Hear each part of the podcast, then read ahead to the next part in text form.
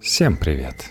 И снова я хочу напомнить, что этот подкаст можно услышать не только на Poster FM, в iTunes, SoundStream или где вы еще умудряетесь слушать, но и на моей страничке на Патреоне. Хочу поприветствовать Дмитрия Лобачева, который присоединился сегодня, и напомнить адрес patreon.com slash Адрес есть в шоу-нотах.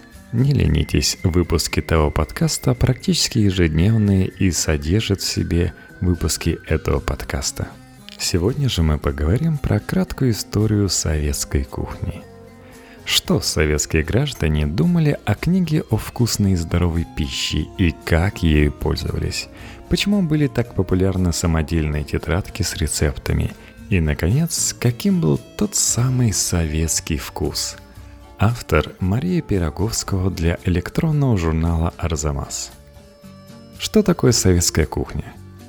То, что сейчас принято называть советской кухней, явление неоднородное. Во-первых, не вполне ясно, как обозначить его хронологические рамки. Провести границы формальным образом от Октябрьской революции до перестройки или августа 1991 года не получается – Некоторые нововведения в области кулинарии революционной эпохи, например, блюда из сои, исчезли уже в 1930-е годы. Напротив, другие блюда, восходящие к рецептам XIX и даже XVIII века, пережили советский период и воспроизводятся по сей день, в некоторых случаях, правда, изменившись до неузнаваемости – Например, шарлотка, снежки, домашние пышки, рассольник, окрошка, винегрет и тертый пирог. Какие-то блюда были заимствованы из кухонь союзных республик и стран Восточного блока и подверглись разной степени адаптации. Например, плов, харчо, чахахбили из курицы, а не из фазана, как в классическом грузинском рецепте, бигас, лечи, фаршированные перцы и беляши – да, те самые беляши на вокзале. В целом, судьба конкретного рецепта могла зависеть от его социальной репутации и ритуальной функции, от доступности ингредиентов и трудоемкости исполнения.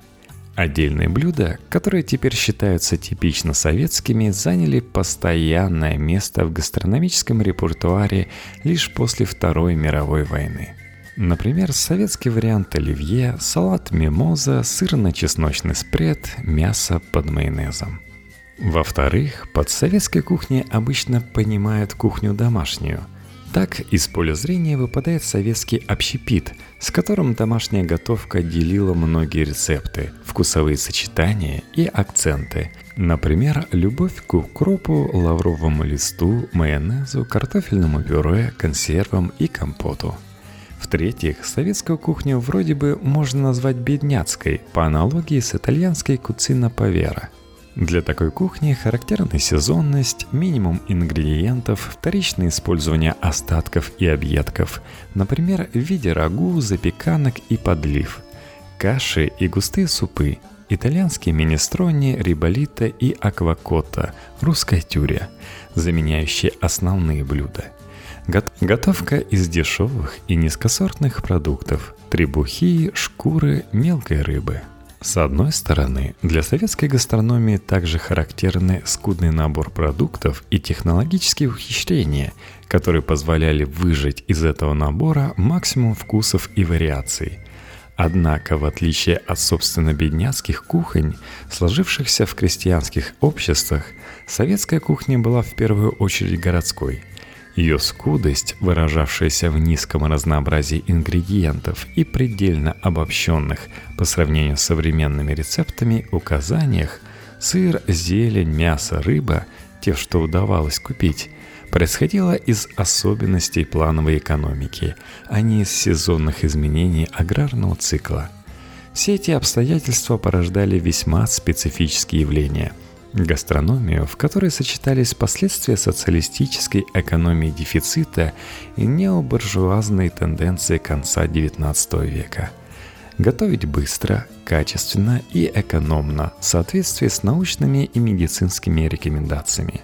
Свой канонический вид советский стол, особенно в его праздничной ипостаси, получил в эпоху застоя, поскольку именно эта эпоха способствовала распространению и воспроизводимости определенного репертуара.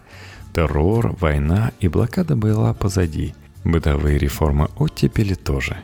Жизнь большинства людей была непростой, но относительно спокойной.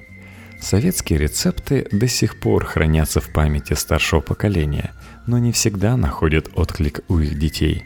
Блюда и вкусы очень зависимы от политических, экономических и социальных изменений.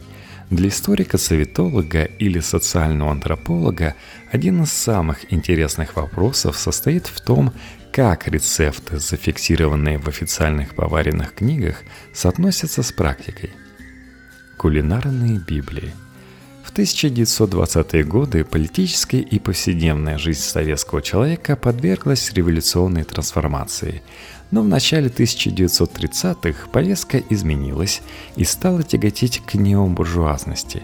Советская элита в какой-то степени реставрировала жизненные привычки бывших – дворян, зажиточной интеллигенции и купечества и воспроизводила модели потребления, характерные для дореволюционного времени – Низам эти модели доставались в визуальной форме через кинофильмы, выставки достижений народного хозяйства, рекламные плакаты и книги.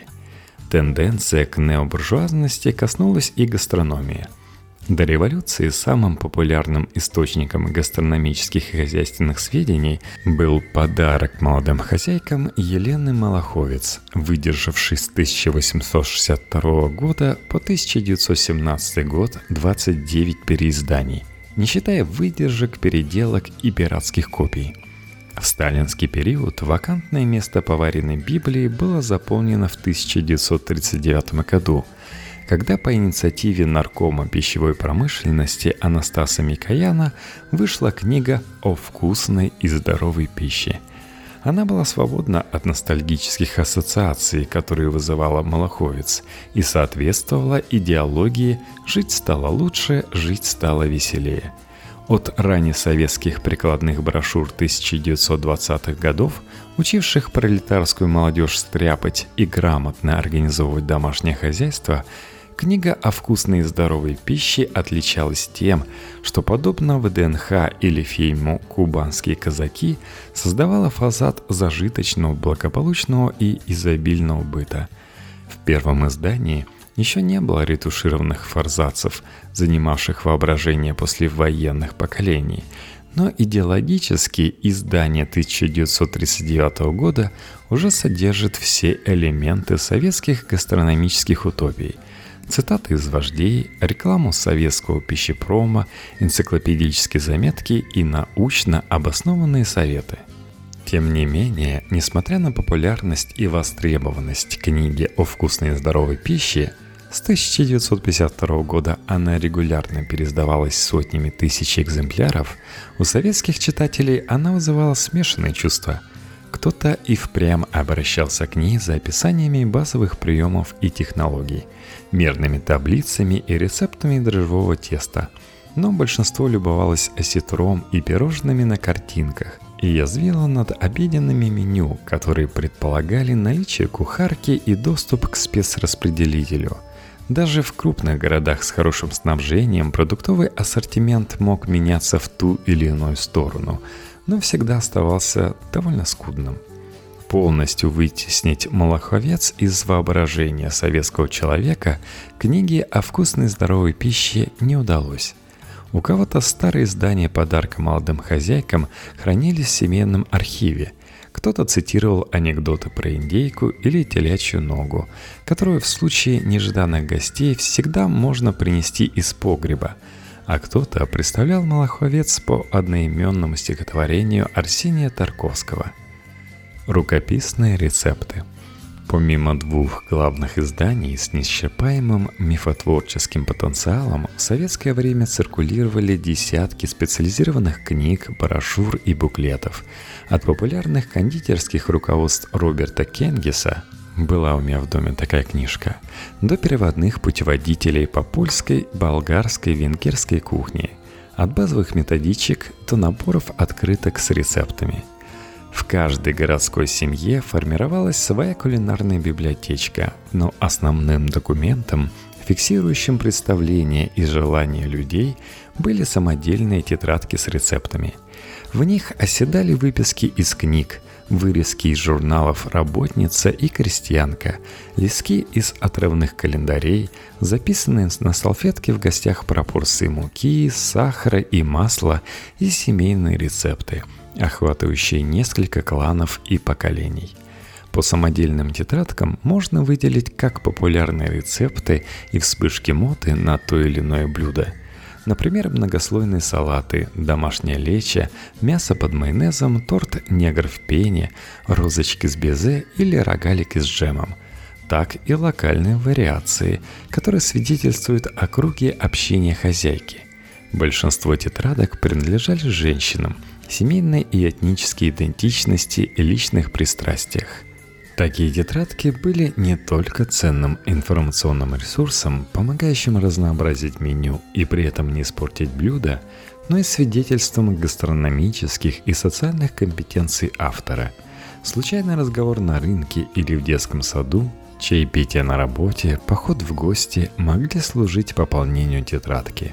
Во всех этих ситуациях обсуждение еды, покупки продуктов и удачных рецептов было одной из важных тем – Ограниченный ассортимент продуктов превращал готовку, особенно праздничную, в попытку построить что-то новое из конструктора с десятком деталек. Новые детали периодически появлялись. Их выбрасывали в магазине, выдавали в праздничных наборах для привилегированных групп или привозили из командировок. Но в первую очередь изобретательность и смекалка требовались, чтобы превратить базовые продукты которые можно было купить почти всегда в интересную, вкусную и праздничную еду. Застолье. Идея изобилия, которую транслировали официальные образцы, например, ретушированные форзации книги о вкусной и здоровой пище, рядовым гражданам было не так просто воплотить в жизнь. Для этого люди старались накопить то, что считалось ценным и вкусным – копченую колбасу, консервы, приличный алкоголь. Обладатели шестисоток с лета хранили закрутки самодельных соленых и маринованных грибов, огурцов и помидоров, овощные рагу. Все это расставлялось на праздничном столе так, чтобы не оставалось пустого места. Гостей следовало накормить до отвала, иначе репутация хозяев грозил серьезный урон – Семейные альбомы позднесоветского времени сохранили немало фотографий хорошо накрытых столов, таких, которыми хозяева очевидно гордились, и потому стремились запечатлеть их до прихода гостей в нетронутом идеальном состоянии. Ситуация праздника подразумевала нарядность еды – Зайчики и мухоморы из крутых яиц, звездочки из моркови в заливном, салаты из 10-15 слоев, подаваемые в прозрачных салатницах. Крайнее выражение этой тенденции. Рассуждая об истории художественных методов и школ, Юрий Лотман считал украшенное более ранним и наивным способом создать произведение искусства, а простоту более поздним и сложным – Представление об украшенности как необходимом знаке того, чтобы искусство воспринималось именно как искусство, как нечто сделанная модель, присуще многим исторически ранним художественным методам. Ощущение простоты искусства возможно лишь на фоне искусства украшенного – память о котором присутствует сознание зрителя-слушателя, для того, чтобы простое воспринималось именно как простое, а не как примитивное, нужно, чтобы оно было упрощенным.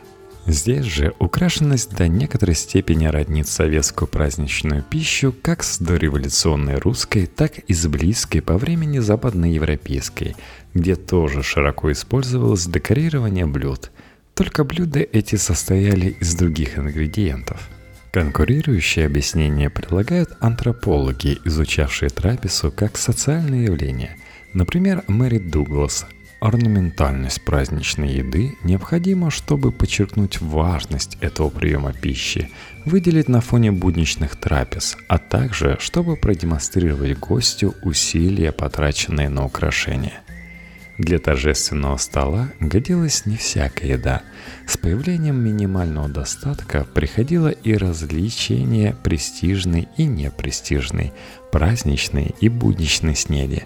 Например, винегрет, входивший в столовское меню, считался повседневным блюдом, в отличие от его дореволюционного предка – свежие и маринованные овощи под соусом винегрет, или североевропейского варианта под названием рассоли или рассолье – это финская эстонская вариация винегрета из маринованной свеклы, вареной картошки, моркови, рубленого лука и соленых огурцов с заправкой из сметаны с горчицей или уксусом. Часто подается на праздничный стол в зимнее время года. Еще одна линия разлома проходила между деревенской и городской едой – в этом случае по разные стороны оказывались куличи и пироги из дрожжевого теста, которые умели печь женщины до военных поколений, и торты – пражский, сметанник, медовик, черный лес, мишка и еще десятки имен, вплоть до самых эксцентричных, которыми увлекались их дочери. Пироги часто пеклись по памяти и свидетельством о старом крестьянском способе получения навыка – с рук – по примеру старших хозяек. В свою очередь, торты и пирожные делались по инструкциям из книги о вкусной и здоровой пище по Кенгису и Мархелю, ну или, как уже упоминалось, по детально записанному чужому рецепту. Ну что же, услышимся еще на Патреоне.